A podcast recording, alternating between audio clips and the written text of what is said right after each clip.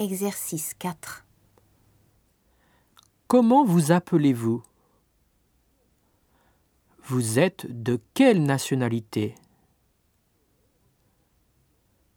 Quelle est votre profession? Quelle est votre adresse?